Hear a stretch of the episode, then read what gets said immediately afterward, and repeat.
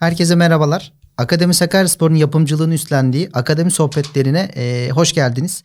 Bugün Akademi Sohbetlerindeki konuğumuz e, Suat Aydın hocamız. Suat Aydın hocamız hoş geldiniz. E, bize zaman ayırdığınız için her şeyden önce çok e, Çok teşekkür ederim. E, bizi ilk önce bir kendinizi tanıtır mısınız? Programımıza öyle başlamak isterim. Adım Ahmet Suat Aydın. 13 Şubat 1962 doğumluyum. Ee, mesleğim çocukluğumdan beri e, güreş yapmaktı. Ee, yıllarca Sakarya'ya ve ülkeme hizmet etmek için bu mesleği yaptım. Bu arada e, 6-7 kez Türkiye şampiyonluklarım, Türkiye'nin en teknik güreşçisi ünvanlarımız gibi ünvanları Allah bize nasip etti.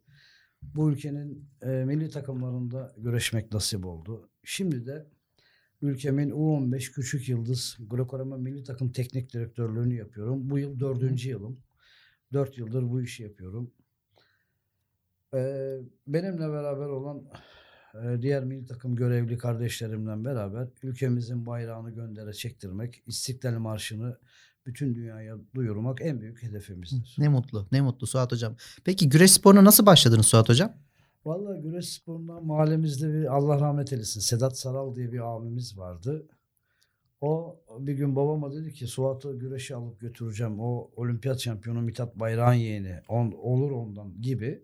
Ben o zaman kadar güreş ne bilmiyordum. Yani 12 yaşında falandım işte. Beni ilk aldılar.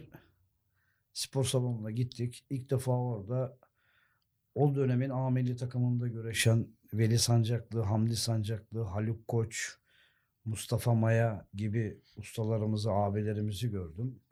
Sonra Allah uzun ömürler versin. Benim değerli hocam, onun mübarek ellerinden öperim. Hocam Fikret Uygun. Aynı zamanda o bizim meşhur futbolcumuz Asker Bülent'in Evet, babası. evet. Bülent de bizim elimizde minderde büyüdü. Allah ona da sağlık saat versin kardeşime. O hocamız Fikret Uygun hocamızın sayesinde ülkede şampiyonluklar ve milli takımlarda güreşme başarısını elde ettik.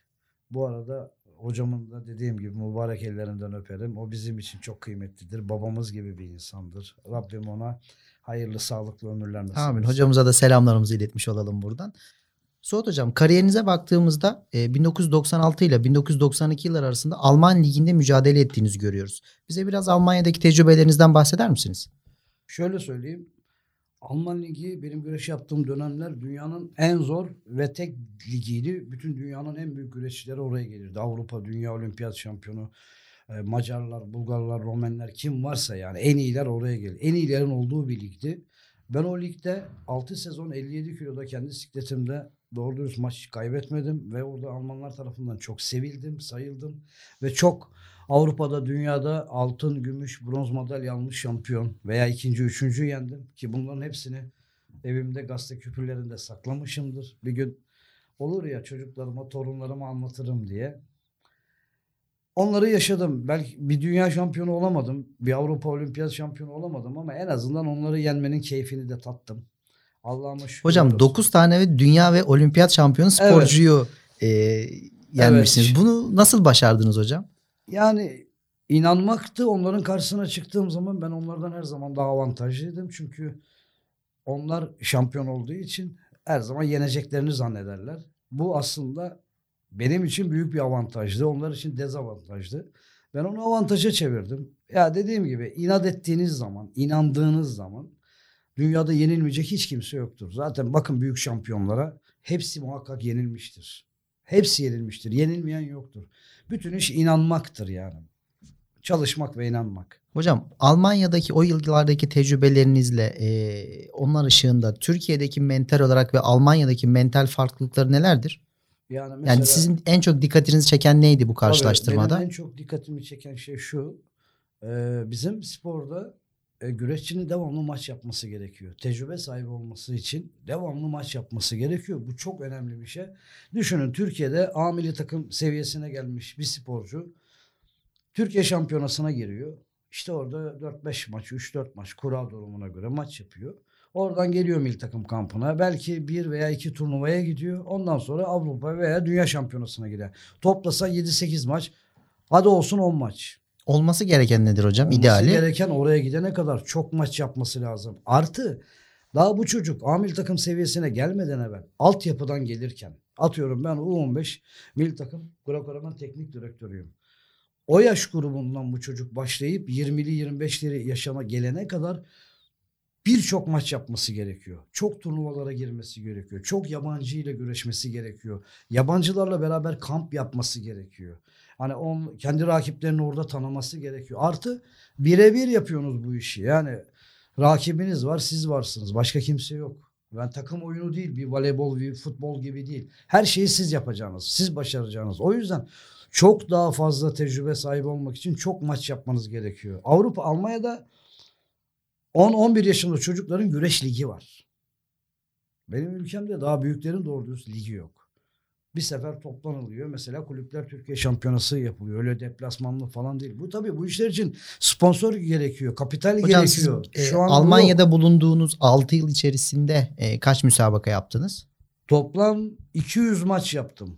Düşünebiliyor musunuz? 200 maç çok büyük bir rakam. 200 yabancı ile güreşmek. Sezon 30 maç. Ki bunun 9 tanesini dünya ve olimpiyat şampiyonu Avrupa'da olarak dünyada yendiniz. şampiyon olmuş, ikinci olmuş, üçüncü olmuş adamları Allah bize yenmeyi nasip etti. Yendik.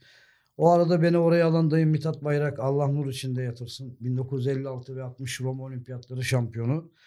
Onun yüzünü kara çıkarmadık. O benden mutlu oldu. Zaten Almanya gibi ligde 6 sezon üst üste güreşmeniz için çok iyi olmanız gerekiyor. Yani işleri işler kötü gittiği ilk sene bile kim olursanız olun ilk uçakla sizi Türkiye'ye geri yollarlar. Ya, e, yaptıkların için teşekkür ederiz derler yollarlar. Yani devamlılık için başarılı olmak mecburiyetindesiniz. Çünkü sana onun Evet. için para veriyorum diyor. Kusura bakma diyor. Yani iyi dost, iyi arkadaş olabilirsin. Ama bana minderde kolun kalkacak diyor. Bu bana lazım diyor. Mesela yani mentalite farkı dediniz. Alman disiplini de- dediğimiz şey e, biz çok katı görüyoruz. Örneğin benim kulübümdeki güreşçi arkadaşlarım başkanın yanında bira içiyordu, sigara içiyordu. Ben diyordum ki ya Allah Allah bu nasıl bir şey? Hatta başkana dedim. Suat dedi benim için problem yok. İstediğini yapabilir dedi. Niye dedim? Bana dedi kolu kalkıyor mu? O lazım dedi. Senelik e, müsabakalar biter bakarım. 30 maç. Kaç maç yenmiş? Kaç maç yenilmiş? Bakarım background'ına. Hadi güle güle derim veya devam derim. Ne içerse içsin. İşte Alman disiplini bu. Öyle ufak işlerle uğraşmıyorlar. Benim ülkemde hayatımda göremeyeceğin saçma sapan disiplinler var. Ben yıllarca milli takım kamplarında 3-4 kere kovulmuş adamım.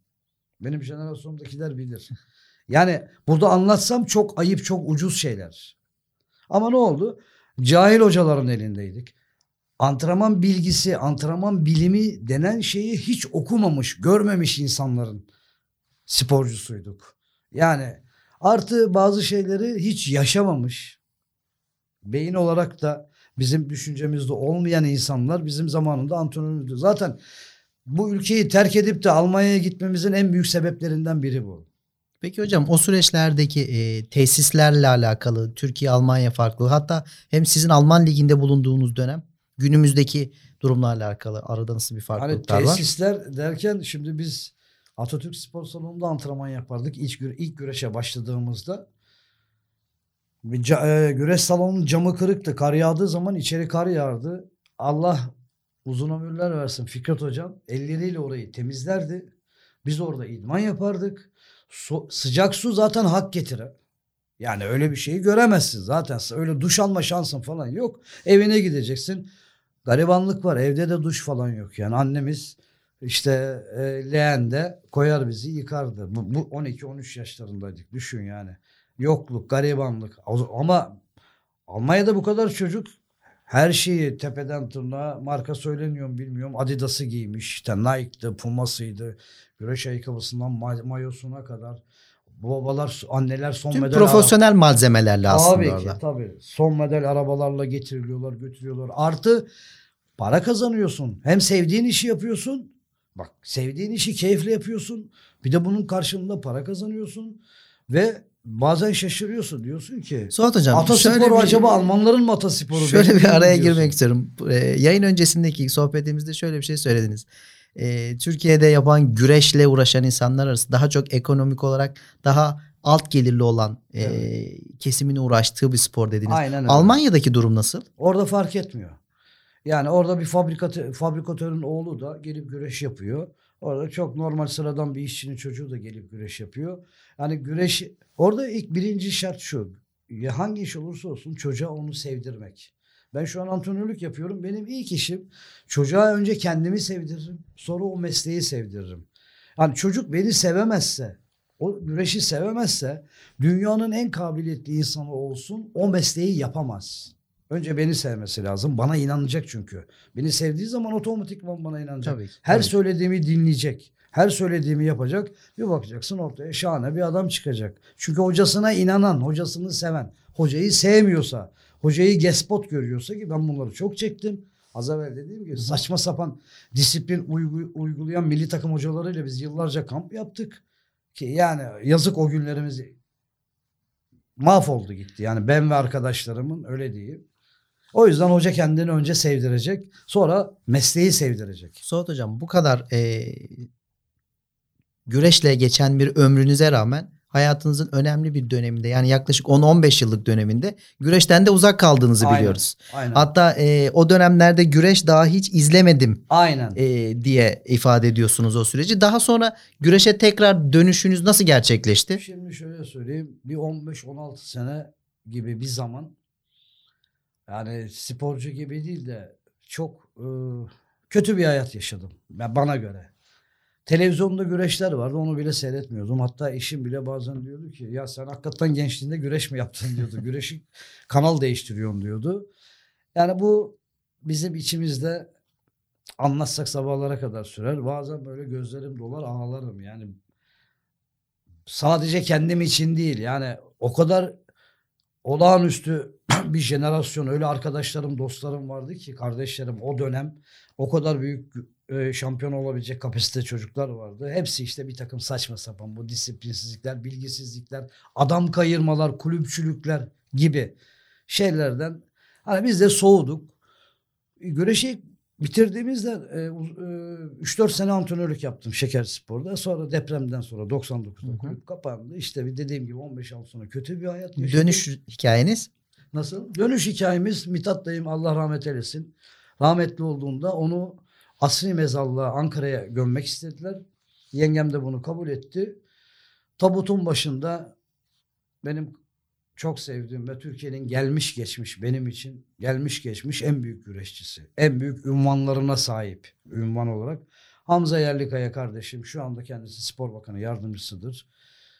Dayımın tabutunun başında Necmi Gençalp olimpiyat ikincisi benim jenerasyonum kardeşim gibi sevdiğim Yozgat'tadır. Aslandır. Üçümüz duruyoruz. Hamza dedi ki abi ne yapıyorsun dedi. Ben okul kantinciliği yapıyorum falan dedi. Abi ne kantinciliği dedi ya. Sen ne işin var? Abi bizler sizleri seyrederek büyüdük dedi ya. Sizler ne teknik adamlardınız ne şöyle böyle derken neyse. Ya abi senin hocalık yapman lazım. Özellikle altyapıda dedi. Abi dedi hani teknik adamdın dedi. İşte onlar bizim o dönemler teknik bir sporcu olduğumuzu biliyorlardı. Ya öyle böyle derken işte onu bir de Allah nur içinde yatırsın. Geçen rahmetli oldu. Secahat Eker, Sakarya Güreşi temsilcisi. Secahat abimle Hamza, Necmi Gençal. Ama Hamza'nın çok şey oldu tabii. Abi dedi Sakarya'da kurs açacağım dedi. Diplomayı alacaksın şudur budur. Başladık. Allah razı olsun. Ya o hayata tekrar şu an 6 yıldır 2014'te oldu. 6 yıldır mesleğimi yapıyorum. Bu arada Türk e, Hendek Güreş Stas Kulübü antrenörüyüm. Suat Hocam Oradaki bir ara buyur. bir şey söylemek istiyorum. Özellikle altyapıyla çalışmayı tercih ediyorsunuz. Tabii ki. Yani bunu e, bakış açınız buradaki durum nedir? Her insan sevdiği işi yapacak. Sevdiği işi yaparsan Konfüçyüs'ün bir sözüdür bu. Sevdiğin ve bildiğin bir işi yaparsan hayatının sonuna kadar hiç çalışmamış olursun. Ben sevdiğim ve bildiğim bir işi yapıyorum. O yüzden de rutin benim için yemek yemek gibi. Yani uyku uyumak gibi rutin bir şey antrenmana çıkmak ki antrenmana çıktığın zaman çok mutlu oluyorum. Antrenman bitmeye yakın içime bir hüzün çöker. Yani bugün de bitti. Niye bitti aslında yapsaydık gibi. Benim çok sevdiğim bir sözdür. Çocuk sevmeyen insan sevemez derler Aynen. aslında. Aynen. Bir Çocuklarla de şu an çalışmanın güzelliği odur aslında. Yani çocukları çok severim. Çocuklara müthiş düşkün bir adamım. Yani çocuklara karşı. Bu arada e, onu söylemeyi unuttum. Hendek Güreş Saz Kulübü altyapısında görev yapıyorum. Aynı zamanda bizim hendeğimizde e, Türkiye Olimpiyat Hazırlık Merkezi vardır. Güreş, Yıldızlar Güreş kategorisinde. Oranın antrenörüyüm. Aynı zamanda dediğim gibi U15 e, Küçük Yıldızlar Gol Milli Takım Teknik Direktörüyüm. İşte 6 yıl içinde bunlar birdenbire oldu. Bizim eski mazimizden, background'ımızdan, işte bizi sevenlerden hiç yani aklımda olmayan bir şeydi. Macaristan'a Avrupa Şampiyonası'na götürdüğümde ilk takımı 2018'de ağladım. Çünkü yıllar sonra ben bir daha böyle bir şey döneceğim aklıma gelmiyordu. Yanımdaki bir antrenör kardeşim abi ne oldu gözlerin doldu dedi. Dedim ki bir zamanlar bu üstünde işte Türkiye eşofmanı giyen çocuklar gibi ben de öyleydim dedim. Milli takımın sporcusuydum. Buralarda ısınıyordum. Rakipleri takip ediyordum. Ve bu işten çok uzun süre koptum. Ve aklımda yoktu. Ama dedim kurban olduğum Allah işte kader bu. Senin elinde değil hiçbir şey. Beni aldı dedim. Tekrar bu eşofmanı giydim. Şimdi o çocuklara hocalık yapıyorum. Ne kadar da güzel olmuş Suat Aynen, Hocam. Ne yani kadar da güzel bir- olmuş. Duygulandım orada ağladım yani. Bir, nereden nereye geldi hayatım diye. İyi ki de buraya gelmiş ama yani Aynen. Sakarya ve güreşten bahsederken e, buradan saygıyla analım. E, kendisinden de e, minnetle analım. E, Sayın Mithat Bayrak'tan da bahsetmeden e, olmayacaktır aslında. Yalnız e, Mithat dayımla bahsetmeden ve kulübümle ilgili kısa bir şey Buyurun. söyleyeyim. Ben dediğim gibi Hendek Güreş Saz Kulübü antrenörüyüm. Beni oraya e, Allah razı olsun diyeceğim. Yani alan ya ben 3 yıl Adapazarı'nda yaptım. Serdivan'da 3 yıl sonra beni oraya e, spor şube müdürü Sefer Sarı kardeşim e, Hendek Saz Kulübü teknik direktörü Zafer Başar kardeşim. Sapancalıdır kendisi. Aynı zamanda o da Yıldız Milli Takım antrenörlüğü yaptı. Efendime söyleyeyim tabii ki Başkan Ali İnci 25. dönem milletvekili abim, dostum. O, e, Feyzullah Kösterli hocam, Harun Kaynak başkanım. Bunların hepsine ben her yerde teşekkür eden bir insanım. Burada da bir teşekkürü borç bilirim. O insanlar beni oraya aldılar ve altyapıda benim Rıza Yetim, Oğuz Birinci, Ahmet Buğra Güneş kardeşlerimle beraber altyapıda güzel işler yaptık. Yapmaya da devam ediyoruz. Allah'ın izniyle ülke için güzel şampiyonlar yetiştireceğiz. İnşallah. Biz de e, heyecanla ve gururla takip ediyoruz Mithat Hocam. E, söylediğim gibi Sakarya ve güreş sporundan bahsederken e, Sayın Mithat Bayrak'tan da bahsetmeden olmaz. E, aynı zamanda dayınız. Kendisini de buradan e, saygıyla e, anıyoruz. E, Mithat Bayrak hakkında neler söylemek istersiniz? Şimdi Mithat Bayrak yani ondan, o nasıl biliyor musunuz? Benim atam, dedem yani. E, O o çok bambaşka bir insandı. Onda asla bir şampiyonun egosunu göremezdiniz. Çocukla çocuktu, adamla adamdı. Bana bir sözü beni dünyanın en mutlu insanı yapmıştır. Ben dünya olimpiyat şampiyonu değilim. O kendisi iki olimpiyat şampiyonu. Büyük bir efsane. Beni Alman liginde güreşlerimi seyrettiğinde bir çok azılı bir rakibimi yenmiştim. Dünya şampiyonuydu. Çok sevdiğim de bir insandır aynı zamanda. Bana ne dedi biliyor musun? Oğlum ben iki olimpiyat şampiyonu oldum ama dedi. Hiçbir zaman senin kadar teknik bir güreşçi olamadım dedi. Dayı dedim sen şampiyonsun ya. Aynen oğlum dedi. La tamam ben şampiyondum ama dedi. Hayatım boyu senin kadar teknik bir güreşçi olamadım dedi. Seninle gurur duyuyorum dedi. Beni mahcup etmedin buralarda dedi. Herkes bayrağın yeğeni diye gösteriyor dedi. Bu da bana yeter oğlum dedi. O yani onu hiç unutamayacağım bir şey. Onun çok güzel sözlerine e, sözlerini aldım. Hep o sözlere mazhar oldum ama yani o sözü yani koskoca bir olimpiyat şampiyonunun bana Evet. böyle demesi beni hakikaten onurlandırmıştı. Mekanı cennet olsun. Amin. Yani yatsın. Sakarya'nın gururlarından kendisini Tabii. tekrar saygı ve minnetle alıyoruz burada Ama Mithat bu arada e, Sakarya büyüklerine sistemim var. Dayımla ilgili. Serdivan'da 5000 kişilik spor salonu var. Hala ismi konulmuş durumda değil. Bir dediler Sakarya Spor Salonu, biz Serdivan Salonu. Ya insan arıyorlar biliyor musun isim vermek için. Ya bu ne kadar ayıp bir şey ya. Bu ülkede koskoca iki tane olimpiyat şampiyonu olmuş bir insan. Bakın serbestte Mustafa Dağıstanlı 56-60. Mustafa amca Allah uzun ömürler versin. Ellerinden öperim yaşıyor. Ondan sonra dayım, Greco-Romen'de dayım. Dayımın rekorunu 50 yıl sonra Hamza Yerlikaya kardeşim egale etti. O da iki olimpiyat şampiyonu oldu. Ya böyle bir adam bu şehirden çıkmış. Çarıkla gitmiş adam. Çarıkla yani düşün. İstanbul'a çarıkla gitmiş. Ve adam koskoca olimpiyat şampiyonu olarak gelmiş. Hala çok zoruma gidiyor. Dayım diye değil. Yani benim meslektaşım diye değil. Ya bu nasıl bir şeydir ya? Adam arıyorlar isim vermek için ya. Bu nasıl bir şeydir ya? Yani biz dayımıza isim vermek için bilmem ne partili olmak, bir şeyler rozetleri takmak, düğmeyi iyili- iyilikleyip el pençe durmak falan bek- mızı bekliyorlarsa vallahi hayatım boyu öyle biri olmadım. Allah'tan başka kimseye biat etmedim. Etmem de. Ka- çöplerden karton toplarım. Açlıktan ölsem minnet etmem. Sözüm herkese. Üstünü alan alsın. Ayıptır ya bu koskoca şampiyonun ismini vermekten acizler mi ya? Bu nasıl bir şeydir ya? Buradan da yetkililere seslenmiş oluruz aslında e, orada. Suat Hocam yani babanızın Sakaryaspor'da daha önce e, yardımcı antrenörlük yaptığını Sayın Tevfik Aydın hocamızın ve Sakarya'da birçok takımda teknik direktörlük yaptığını da Evet. biliyoruz. E, aynı zamanda sizin de sıkı bir Sakaryaspor takipçisi olduğunuzu da biliyoruz. Bize bir anınızdan bahseder misiniz Sakaryaspor'la ilgili? Şimdi şöyle önce babam Tevfik Hoca e, herkesin bilmediği bir şey söyleyeyim. Garajlar Taç Spor vardır bilirsiniz. evet. Taç Spor o. Önceden garajlar değildi. Sadece Taç Spor'du. Bu takım gayri federeydi. Babamın döneminde. Bu takımı babam kur- kurdu. 1971 yılında. Tabii ben 10 yaşında 9-10 yaşlarındaydım. Taç Spor denince Taç Spor zannedersiniz. Başa, başa konulan Taç Spor ama açılımı öyle değildi. Tevfik Aydın'ın çocuklarıydı. Çok güzel. Tabii ki. Benim babam o mahallede öyle ki şöyle diyeyim sana öğrencilerini kahvede söylemesi ayıptır meyhanede kötü bir yerde yakaladığı zaman alır getirir annesinin babasının yanında döverdi. Ve anne baba hocam ellerin ellerin dert görmesin deyip babamın elini öperlerdi. Çoğu insanı benim babam kötü yoldan kurtarmış. Sporcu yapmış, futbolcu yapmış. Futbolcu yaptıkları iş, iş- çocuklar içinde profesyonel olanlar var. Bu işten ekmek yiyenler var. Müessese takımlarına girenler var. Oradan emekli olanlar var. Ve bunlar Sakarya'nın çok iyi futbolculardı. Hepsinin altında babamın imzası vardı. Babam bunları çocuk yaşlarda aldı, yetiştirdi. Babamın sporcusuysan, babam postanede çalışıyordu o zaman. Sefer tasıyla giderdi işine. Sefer tasıyla gelirdi. Cuma günleri gelirdi. Futbolcularını alırdı. Beraber cuma namazına giderdi. Cumalarını beraber kılarlardı. Kötü alışkanlık olan babamın şiddetinden kurtulamazdı. Anne babasının yanında döverdi. Ama şimdi hepsi torun torba sahibi olanlar var. Abilerim, büyüklerim. Nasıl dua ederler o da bana yetiyor. Allah ondan onun sayesinde futbolcu olduk, ekmek yedik, müesseselere girdik, profesyonel olduk. Şu an torun sahibi Suat. Hepsinin altında babanın imzası var deyip dua ederler.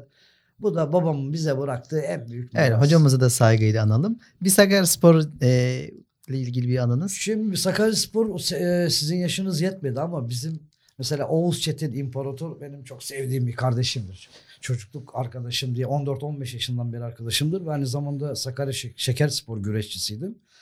Oğuz da e, Şekerspor'un o şeker camiasının çocuğuydu. Abisi Cengiz. Allah hepsine uzun ömürler versin. Biz bu 81'li dönemler Sakaryaspor'un ikincilikten birinciye çık- çıktığı zaman işte Coşkun abi, Nezih abi onların oynadığı dönem Tuna abi falan geldi o zaman. Biz o zaman tatangalar diye bir şey yoktu ama biz müthiş fanatiktik. Mesela gece otobüs yapardık Ada, e, şeker fabrikasında. Başta Nihat abi Allah rahmet eylesin Oğuz'un babası Oflu Nihat, baba Nihat lakabıyla mekanı cennet olsun. İşte şekerdeki abilerimiz gece otobüse binerdik. Hadi deplasmana. Vay işte Kırıkkale'ymiş, Ankara gücü maçıymış, şuymuş, buymuş. Ya hiç fark etmiyor bizim için. İşte otobüste okeyler falan oynanırdı. Abiler okey oynardı. Biz onları seyrederdik. Biz ufaktık tabii. Öyle bir Sakaryaspor fanatikliğimiz oldu ama o takım için her yere gidilirdi. Mesela biz İstanbul'da Fener'i yendik, Galatasaray'ı yendik, Beşiktaş'ı yendik. Bu takımın peşine gidilmez mi ya? Keyifle yani zevkle Gidilir tabii. Sakaryaspor'un armasının olduğu her yere gidilir Aynen. aslında orada. Sizin çok özel bir anınız olduğunu biliyoruz biz. Yani Sakaryaspor'un Avrupa Kupası maçlarında Almanya'da Frankfurt maçını Evet. tribünden izlediğinizi biliyoruz. Tabii. Yani tabii. e, ben bunu söylerken bile heyecanlanıyorum aslında. Ne hissettiniz o maçı orada izlerken? Şimdi o maçı Almanya'da spor programında işte Eintracht, Sakarya Spor Eintracht Frankfurt maçı seyrettim. Ee, özet seyrettim. 1-0 yendik o zaman biz burada Eintracht Frankfurt'u yıkılan statta. Ben de Alman arkadaşlarıma diyorum işte benim şehrim orası falan böyle yani özlüyoruz. Gurur yani. duyuyoruz tabii. tabii. Gurur duyuyorum bir de gurbet başıma vurmuş tabii. Bekarım o zaman ama anneyi babayı kardeşleri özlüyor, arkadaşları özlüyorum. Neyse çarşamba günü e, iki hafta sonra çarşamba günü Eintracht Frankfurt e, Sakaryaspor maçı var. O arada ben antrenörümden izin aldım. Dedim ki bu maça gitmem lazım. Benim şehrimin takımı. Hocam da müsaade etti bana. O maçı orada seyrettim. 3-1 yenildik. Kemal Yıldırım attı bizim golü. Evet. Ama olsun. Yani yine Sakaryaspor'u Avrupa'da seyrettim. Yani o yeşil siyah orada da gördüm. Orada da gurur duydum. Benim için çok güzel bir anıydı. Çok mutlu oldum. Mağlup da olduk ama fark etmez. Avrupa kupalarında Sakarya'mı orada seyrettim. Evet, tarihe tanıklık etmek Tabii. orada çok büyük Tabii. bir e, gurur her şeyden Tabii. önce. Tabii. Değerli hocam Akademi Sakaryaspor Derneği olarak biz e, şehirde spor kültürünün oluşması, e, şehirde bir spor hafızasının oluşması adına e, çeşitli çalışmalar gerçekleştiriyoruz ki Sakarya zaten bu konuda e, oldukça geniş bir başarılı e, sporcular geçmişine sahip bir e, şehrimiz. Akademi Sakaryaspor Derneği ve çalışmaları hakkında bize ne söylemek istersiniz? Şimdi öncelikle ben ilk duyduğumda gerçekten çok mutlu oldum. Yani unutulmak bu bir gerçek. Çok acı bir şey. Yani kendi adıma söylemiyorum. Benim bir dünya futbolcu, güreşçi veya başta masa tenisçi, bir dünya e, boksör, spor yapan arkadaşlarım var. Bizim zamanımız, bizim jenerasyonumuz. Bunların hepsi inanın çok yetenekli insanlardı. Ama dediğim gibi işte imkansızlıklar, şartlar vesaire, haksızlıklar neyse bunları kata- bunları anlatırsak çok uzun bir zaman alır. Bu insanların hatırlanması, böyle sizin karşınıza geçip ruhunun okşanması, güzel sorular sorup o anıları tekrar tazelenmesi inanın bana yani o kadar güzel bir şey yapmışsınız ki emeği geçen herkesten Allah razı olsun. Hepinize çok çok teşekkür ediyorum. İyi ki varsınız. İyi ki bu şehir için bu işleri yapmışsınız ve yapmaya devam edeceksiniz biliyorum. Bu yapmaya devam edeceğiniz yolda Allah her zaman sizle beraber olsun. Allah her zaman yardımcınız Çok olsun. teşekkür ederiz Suat Hocam. Asıl sizler iyi ki varsınız. Bize zaman ayırdınız, geldiniz. Biz size Evet. çok teşekkür ediyoruz. Her zaman başımızın üstünde yeriniz çok var. teşekkür ederim. Sağ olun var olun. Peki iyi akşamlar. Görüşmek İyi akşamlar, üzere.